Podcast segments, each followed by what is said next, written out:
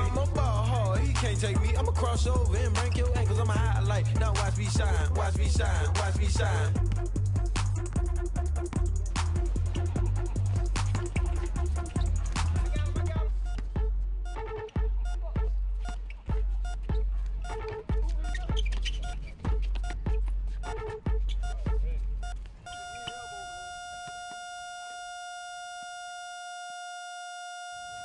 Would you do if it happened to you? If by your own doing you left your loved ones behind, there knowing that you could have done something to stop it, if only you had taken a few simple steps, what would you do? This is Full Court Press, a clarion call to African American men to play a more proactive role in their own health care. It is the intent of this program to keep you in the game.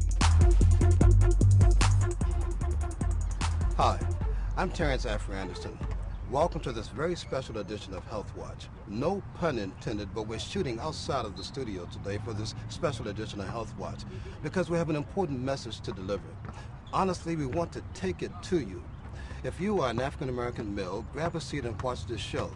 If you have an African American husband, father, brother, cousin, or male friend, I encourage you to do the same. This is truly a special edition of Health Watch, and I entreat you to pay close attention.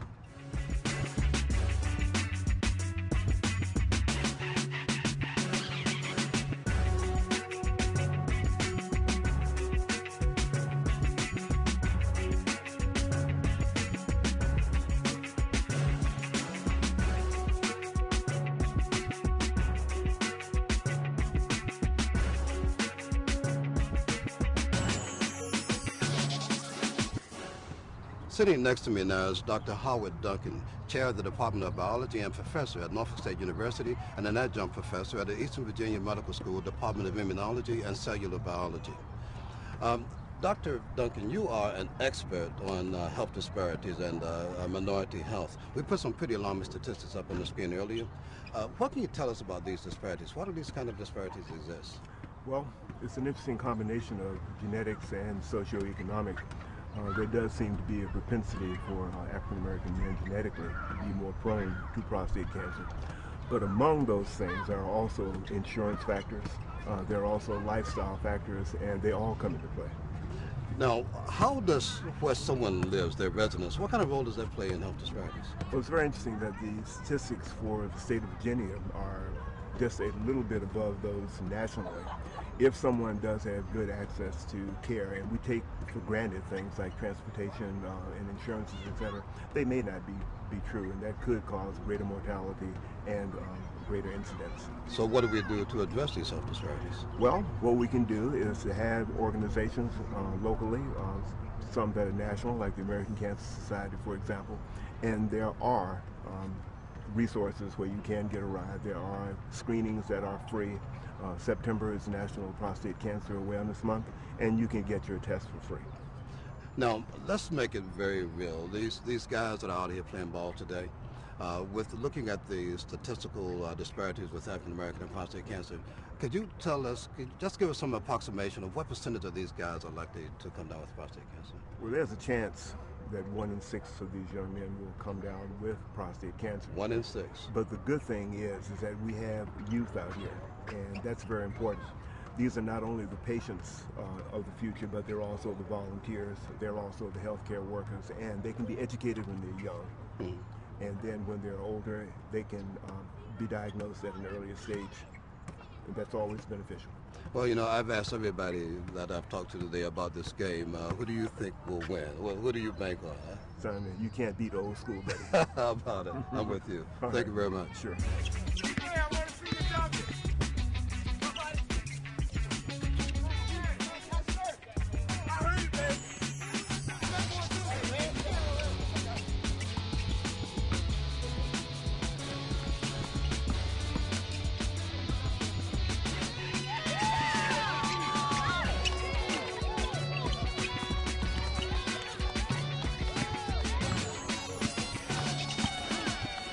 If that little exercise in reality wasn't enough for you, let me share a personal perspective.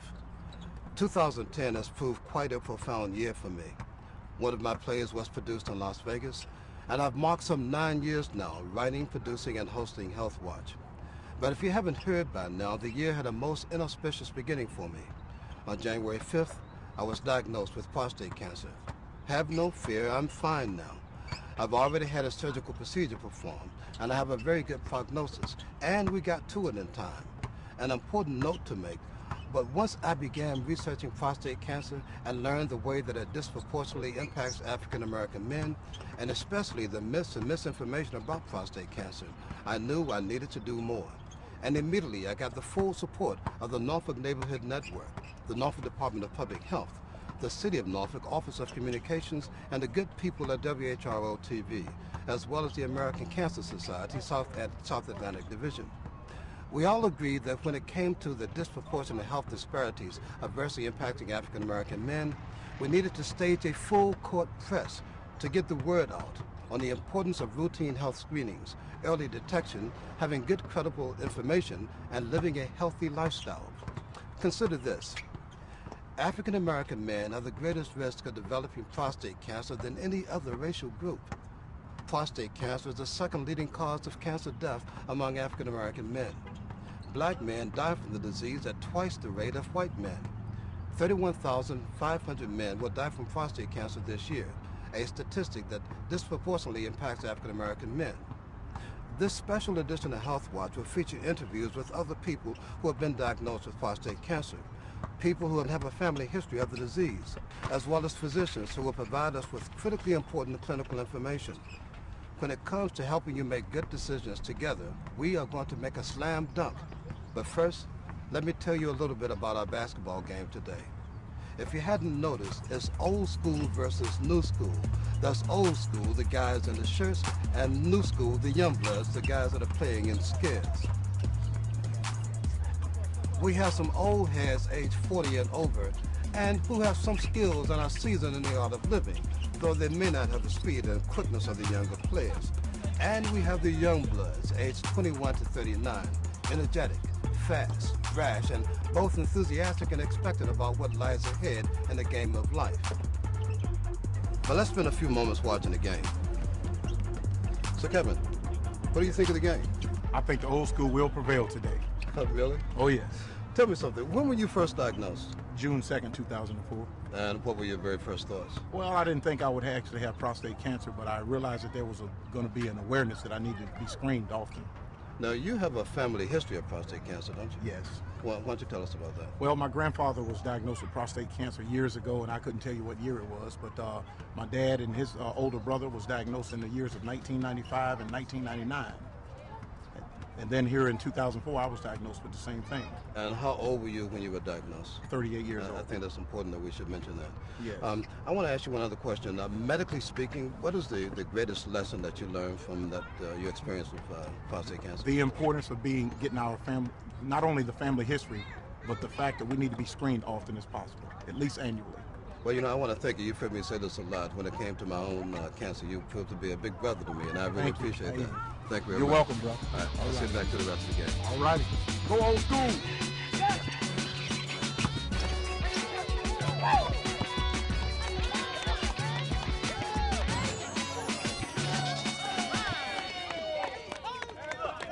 Now, you know, some of you men out there would be surprised to hear this, but the lady sitting to my left now, this beautiful lady sitting to my left now, is my attending physician. This is Dr. Angela Mercer. Uh, it's, uh, it's important when you uh, have when you deal with your health care that you have someone that you trust. Angela and I have known each other since 19 and we went to high school together, and uh, I absolutely do trust her. Uh, Angela, thank you for coming out. And what do you think of the game? Are you enjoying the game? Oh, I'm enjoying the game. It's good, really good. good. to see old schoolers and new school. Young, How about young it? blood. And and the uh, the old school, of course, is going to oh, win. that's right. They Yeah. know. Know. Uh, you know, I, I, I like to talk about something. I like to start off talking about something that's critically important when it comes to African American men and, and being treated for prostate cancer. There's a lot of anxiety that men have about prostate cancer, and an anxiety, a good portion of it, that is completely unfounded. Um, why do you think that men, particularly African American men, resist going to the doctor? I think African American men are afraid of what the doctor may find. Uh, specifically for their prostate health, there is an examination that we have to do that I think most men know, and I call it the finger wave. and I think they're very hesitant about coming to have that done. Uh, so you think that uh, there's a lot of the uh, their reluctance is predicated upon just the actual uh, the, the, the treatment. Right. I Yeah. think uh, yes. I think that they know that they should have the screens done, Mm-hmm. and uh, one role with the female is to encourage the males to uh, come for their screens. But I think the examination is just the thing that makes them very fearful, and the possibility of finding uh, something that they don't want to hear about. So how can women encourage their men to go and get tested? Well, they really have to insist and just uh, make up doctor's appointments for the men to come and So have this make the appointments themselves. right? Uh-huh. And accompany them, and have um, have their screens done. and have complete physical examinations done on a regular basis. Mm-hmm. Uh, doesn't mean that, that the disease will be found or a disease will be found, but it is always a good idea to come, especially when you get to be a certain age. You need to have the you know the tubes checked and the orals checked. Okay, uh, those are terms that uh, metaphors that men can relate to. Exactly. Yeah. Um, so when um, uh, when someone there is some suspicion that they might have prostate cancer, what are the tests that are done? There are two basic tests that we do. One is called the digital rectal exam, which I alluded to before. The physician uses his finger to, after being gloved, go up the rectum and feel the prostate. Okay. The second test is called a PSA level or prostate specific antigen level, and that's a blood test. And we do that um, on all males in general, I think over 40 years of age should have that done, as well as the digital rectal exam. I see. I see. Uh, and at what point should someone be referred to a urologist? Well, if on the examination the doctor finds that there are nodules, if there are spot places that are hard, or if it's uh, the prostate feels enlarged, then the patient should be sent to the urologist. Or if we have on an elevated PSA, a prostate specific antigen level, then the patient should be referred to the urologist. Now, you know, I had some difficulty finding uh, an African American urologist for this uh, this program today. Um, why do you think there's a shortage of, of, of doctors? What can we do to address the shortage of doctors? Uh, Well, there in general, there's a shortage of African American males Uh-huh. in medical school and therefore in doctors in, in general. And there's a lot of socioeconomic reasons why that, uh, that occurs. We do have females that are urologists now as well. Right. And um, I think males, when, when the males come in to see me, they always say that they're glad my fingers are smaller than the males' fingers. okay.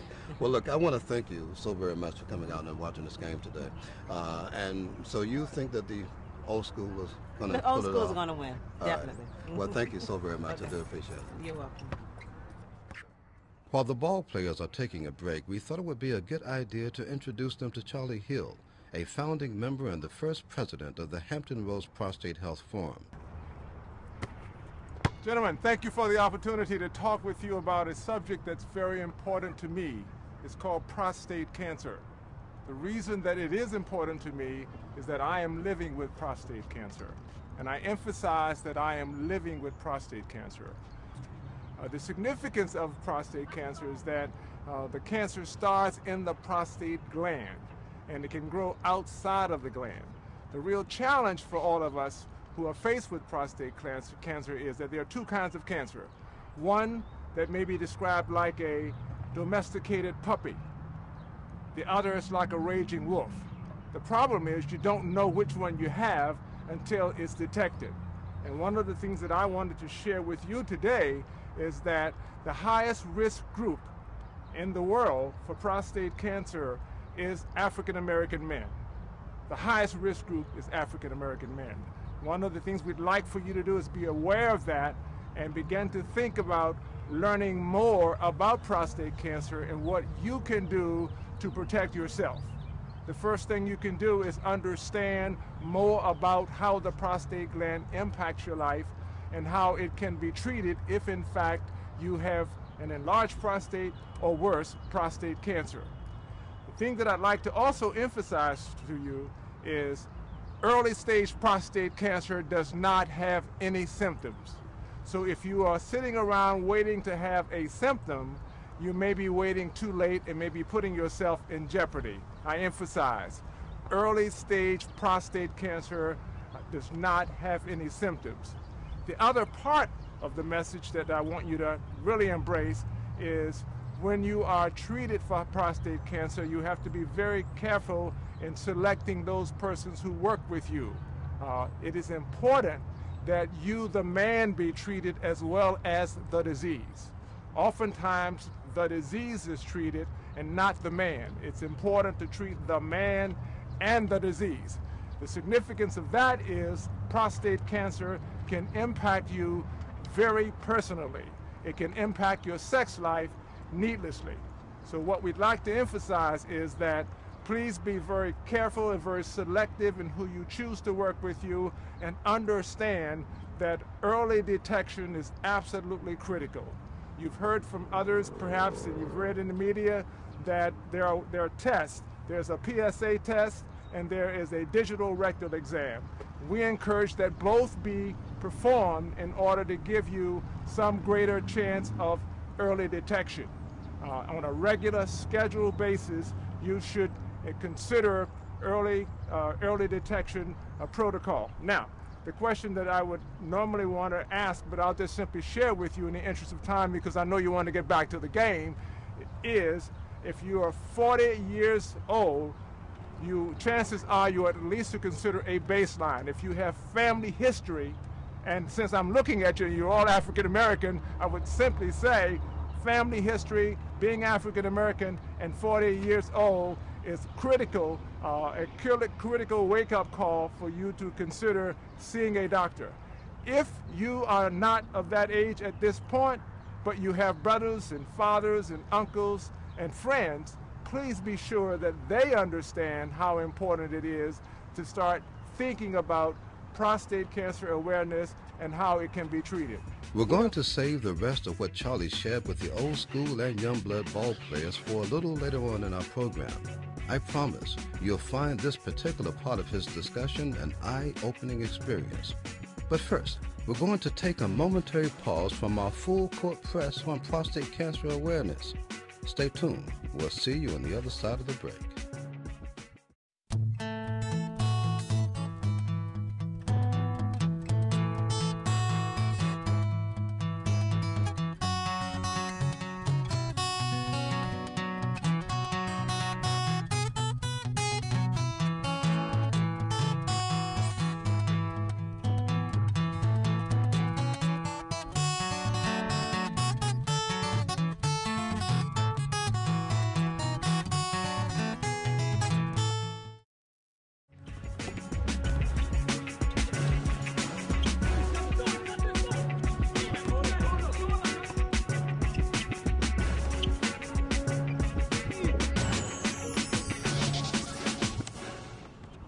Now would be a good time to bring an oncologist into the picture. When someone is diagnosed with prostate cancer, it generally is a team that takes care of them, a urologist and an oncologist as well as their attending physician.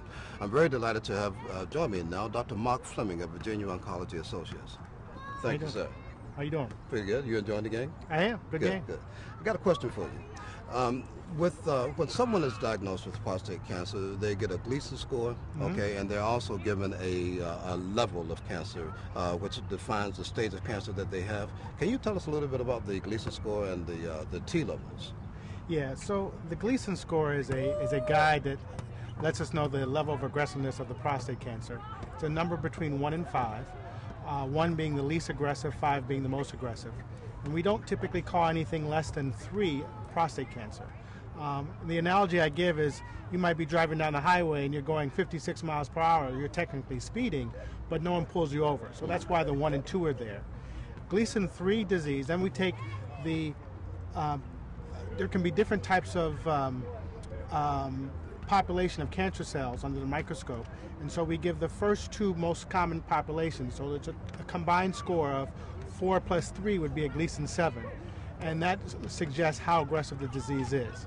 Gleason 8, 9, or 10 is what we call high risk disease. And that will prompt doctors to say what treatments you can or cannot have. Now, there's a difference between a 4 and a 3 and a 3 and a 4, right? Because I got 3 and a 4, and that's a, that's a lower end of the... Yeah, so uh, Gleason, Gleason 3 plus 3, 6, is the probably the, the lowest scale of cancer that we see in prostate cancer. And we call that good risk disease. And okay. when people have good risk disease, they really have all of the potential options that there are. Uh-huh. If someone has more aggressive disease, we might steer them away from um, options because they're just not. Um, they're just not going to get rid of the disease. All right, so let's talk about the options. Let's talk about uh, treatments. What are the treatments for prostate cancer? So for local disease, if the goal is for cure, there can be uh, there are several types. There's radiation in general. Um, um, there's surgery. Um, there's also some newer therapies called cryotherapy, which is like a freezing of the prostate, and uh, some in other countries they have HIFU. Um, um, but for radiation, there are many subtypes of radiation. There's brachytherapy, which is seed placement, Right. um, external beam radiation therapy, which traditional electron uh, beam, and some newer uh, techniques with proton beam machine. Tell us about some of the myths, because I know that's one of the reasons that uh, that impacts uh, some African Americans uh, are going to get their, their cancer treated. Can you share some of those, uh, the, what you've heard of some of the myths about prostate cancer? Well, most of the myths are about why did I get it. I hear a lot of times, you know, if I've had a a uh, extensive sexual history, people think that might that might lead to it. Um, there's some myths about, you know, was this man-made? There's myths about, you know, the um, the side effects of treatment. And I usually say, you know, I like to hear the myths and try to dispel them because most of them are inaccurate. Now, you, you know, of course, uh, that uh, at the age of 40, that's when men, uh, traditionally men should be uh, getting tested for uh, prostate cancer. So today we have the old school basketball players against the young players. Uh, you're a younger man. Who, do you- who do you think is going to win this game? Uh, definitely the uh, the young bloods, no question. How did I know you were going to say that? Yes. I want to thank you so very much. Thank sir. you so much. Now would be a good time to slip back in on the rest of the discussion Charlie Hill had with the ball players during their break. He's beginning to get some questions. We are fortunate to live here in this region because we have some of the best sources of prostate cancer diagnosis and treatment. So I emphasize, uh, at one time when I was diagnosed in 2002, I had to leave this area to be treated. I don't, you don't have to leave this area now to get first-class treatment for prostate cancer. Are there any questions? Yes, sir. What is the youngest age you can get prostate cancer? I'm I am aware of one young man who's in the in the uh, at the game today who was 38 years old when he was diagnosed with prostate cancer. I am not personally aware of uh, men younger than 38. I suspect there may be a few, uh, but typically uh, 40 is a great cutoff point to start focusing real closely on that. Yes, sir. What are some of the symptoms?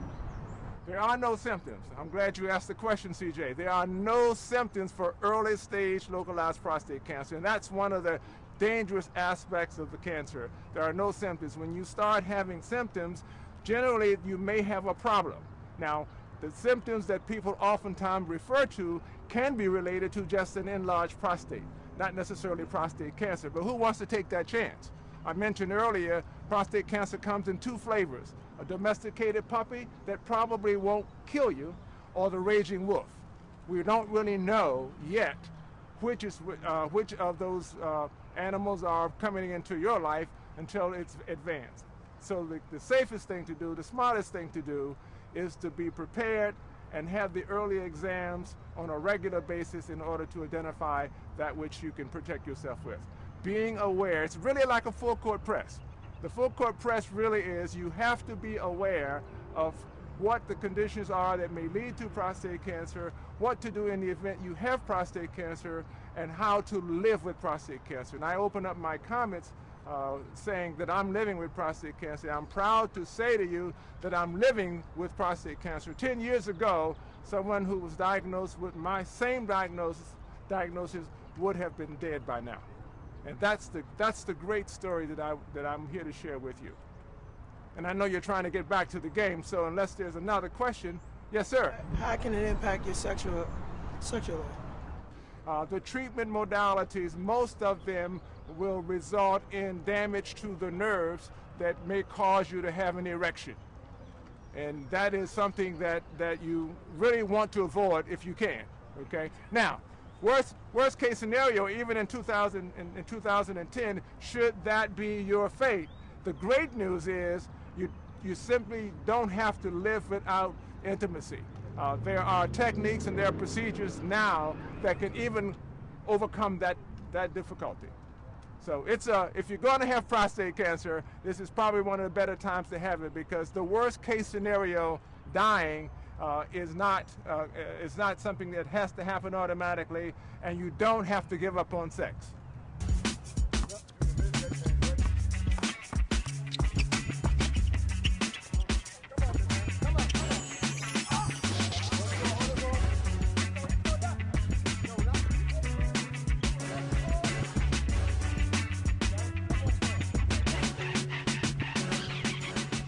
Guys are having a really good time of it, aren't they? I only wish that some of them knew as much about their risk of prostate cancer as they do about basketball, as much as you do now. But you can rest assured we're going to fix that. In just a moment, we're going to find out who won the game, the old heads or the young bloods. But everybody's a winner today, and you can help us make sure of that. If you are an African American male, take it to the court in your own health care. Please don't be sidelined by serious illness that could have been caught earlier if you had made it to the pros. That is, joining the ranks of men who play a proactive role in their health care. Get your health screenings when they are due and get them done on a regular schedule. If you have an African American husband, father, brother, cousin, or male friend, please do your job too. Let him know how important he is to you. Encourage him to stay in the game. Speaking of the game, let's find out now who won. I bet on the old heads. How about you?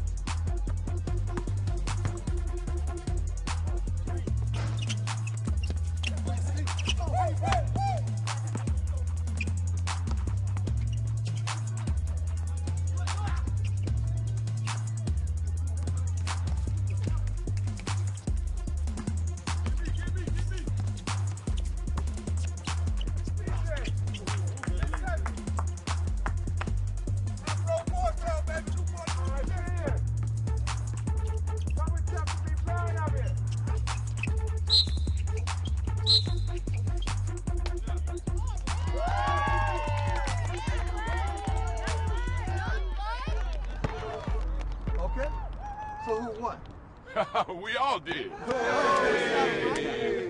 Oh, really now? Mm-hmm. Yeah, man, we all won today, man. Yep. And how's that? Because when it comes to battling prostate cancer, we're all launching a Full court press.